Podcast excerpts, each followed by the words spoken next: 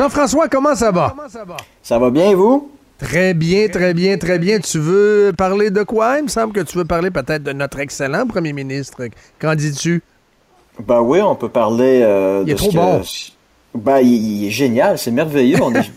vous, êtes, tellement chanceux d'avoir un type ah, comme ça pour, euh, pour gouverner vos, vies. C'est, euh, je, vous, je vous envie. C'est l'enfer.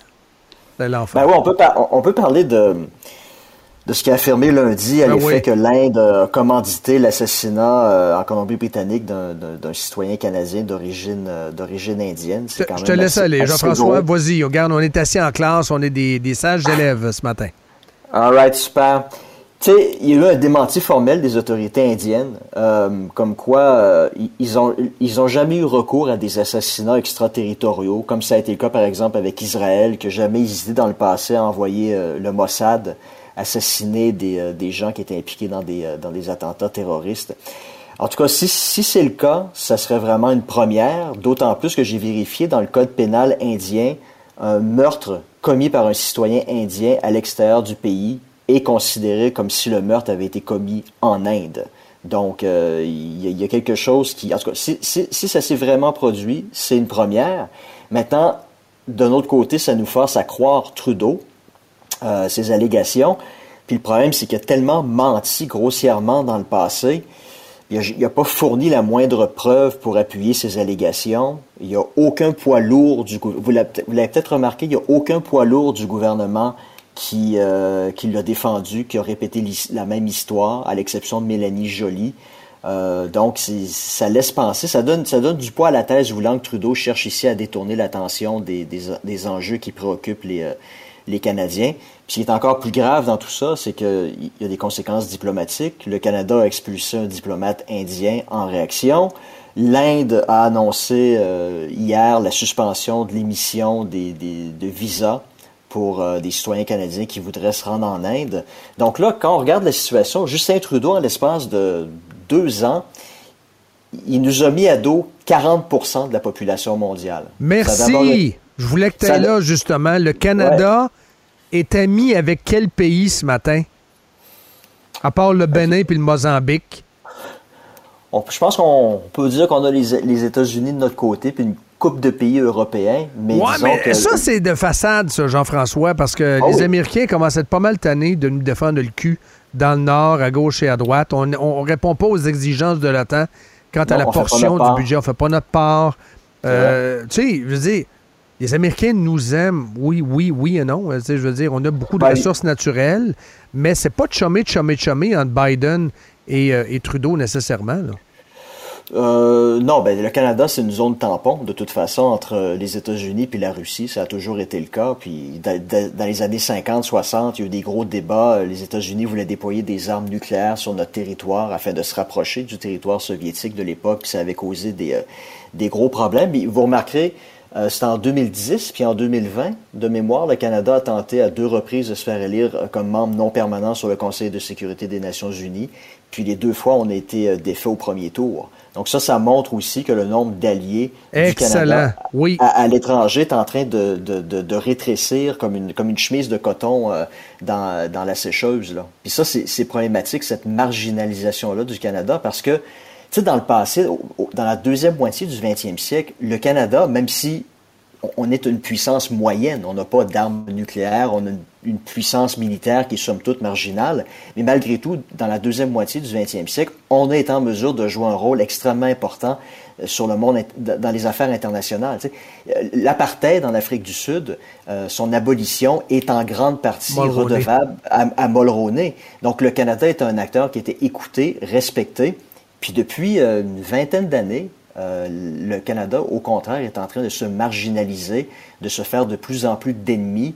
Puis il y a différentes raisons à tout ça. Euh, ça avait commencé déjà sous l'ère chrétien, ensuite Martin, puis dans une certaine mesure, Harper aussi a contribué à cette marginalisation-là. Mais dans le cas de Justin, euh, la promotion des, des, valeurs du multiculturalisme canadien à l'étranger. Moi, écoute, moi, je vis dans une société qui, qui, sur le plan des valeurs, est à l'opposé des, des, valeurs canadiennes. Puis, Puis je peux le dire, euh, je veux dire, j'ai côtoyé des gens dans le monde diplomatique ici, dans les ambassades à Astana.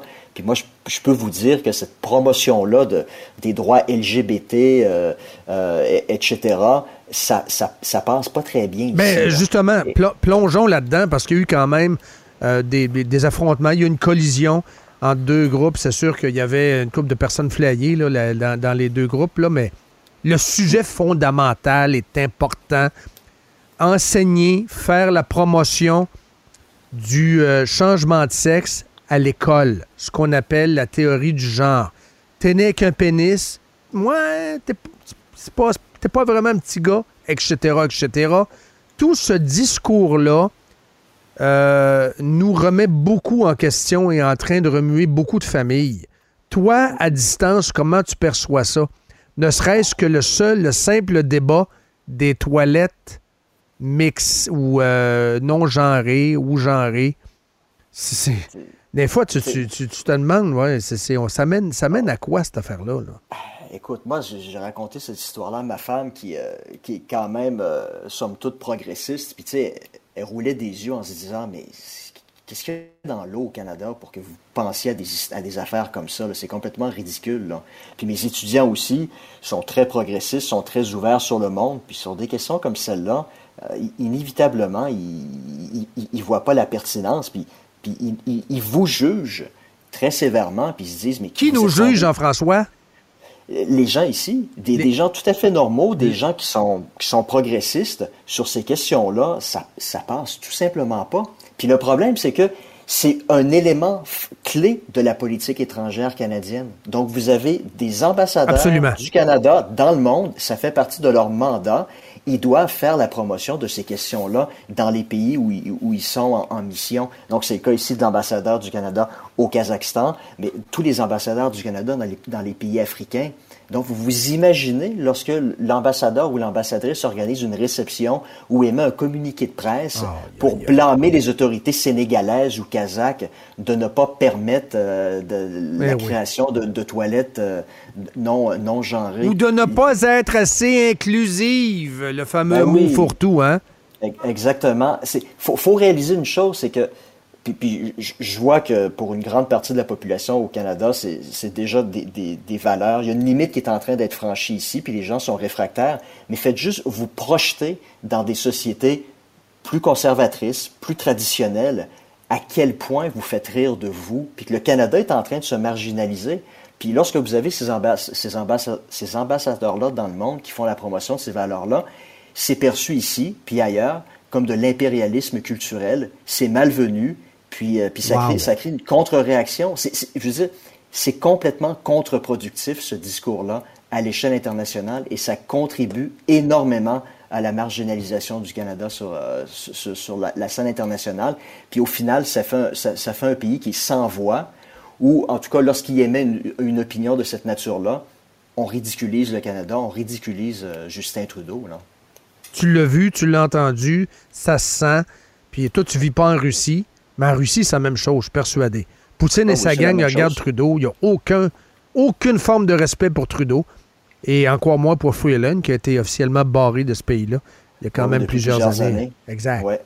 Puis de toute façon, vous, vous lisez, par exemple, depuis 2014, c'est sûr, les discours sont disponibles en anglais sur le site du Kremlin. Euh, je vous invite à les lire. À chaque année, Vladimir Poutine organise des discussions qui s'appellent, ça s'appelle les, discussions du groupe Valdaï où il présente sa vision de, la politique étrangère, de la, place de la Russie dans le monde, puis il, dresse un portrait extrêmement sévère de, tout, le mouvement woke qu'on trouve en, Occident.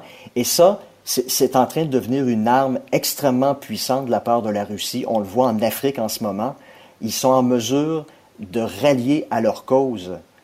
simplement avec euh, ce contre-discours-là anti-woke, des, nations entières vous avez eu des coups d'État récemment euh, en Afrique, et puis les, nouveaux dirigeants de ces pays-là sont en train de, lentement mais sûrement, ils sont en train de s'allier euh, à la Russie. Donc, vous êtes en train d'avoir une nouvelle opposition entre deux civilisations, la civilisation occidentale woke, puis vous avez euh, l'autre civilisation qui est plus traditionnelle, plus conservatrice, et puis le Canada... Mais dans ces gens-là qui s'opposent, Jean-François, il y a des gens réguliers, en guillemets, normaux, ordinaires.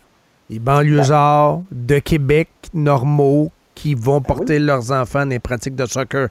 Mais à l'intérieur de cette sphère-là, il y a également les radicaux et les extrémistes religieux qu'on a vus aussi dans la. C'est une, c'est une jolie soupe, là. Ce qui est en train de se développer. Euh, ce qu'on a vu sur la rue, malheureusement, c'est des extrêmes des deux bords. Ce qu'on a vu, on, on va se le dire, là, cette semaine. Tu avais des gens qui avaient des, des- des- des voiles, des hijabs d'un bord, mais de l'autre bord, il y avait du monde qui était habillé des pieds à tête avec le drapeau euh, aux 306 couleurs. C'est moi, Ben, moi, moi, je me situe dans le monde régulier du père de famille qui se questionne puis qui veut respecter les étapes. Et respecter les adultes aussi.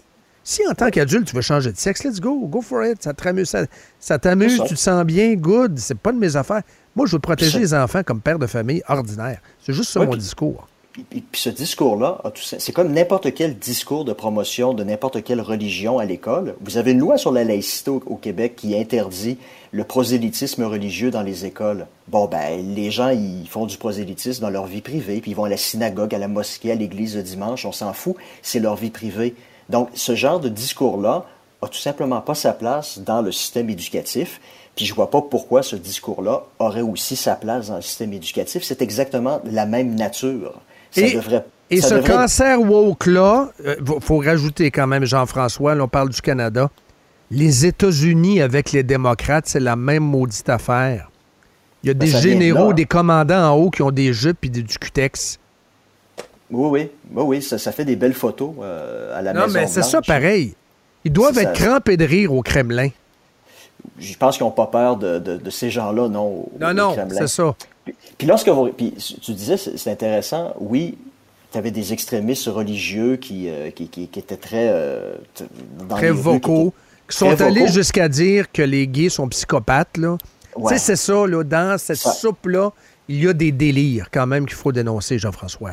Ouais. Mais, mais ces gens-là sont, d'après ce que j'ai vu, ce sont des gens qui sont issus de l'immigration. Oui. Et lorsqu'on regarde la proportion des Canadiens issus de l'immigration, c'est une proportion qui est extrêmement significative. Donc, si on est en train, là, je dis à l'échelle internationale, il est en train d'y avoir un schisme entre deux civilisations, puis c'est peut-être la direction vers laquelle le monde des relations internationales du, du reste du 21e siècle est en train de se diriger.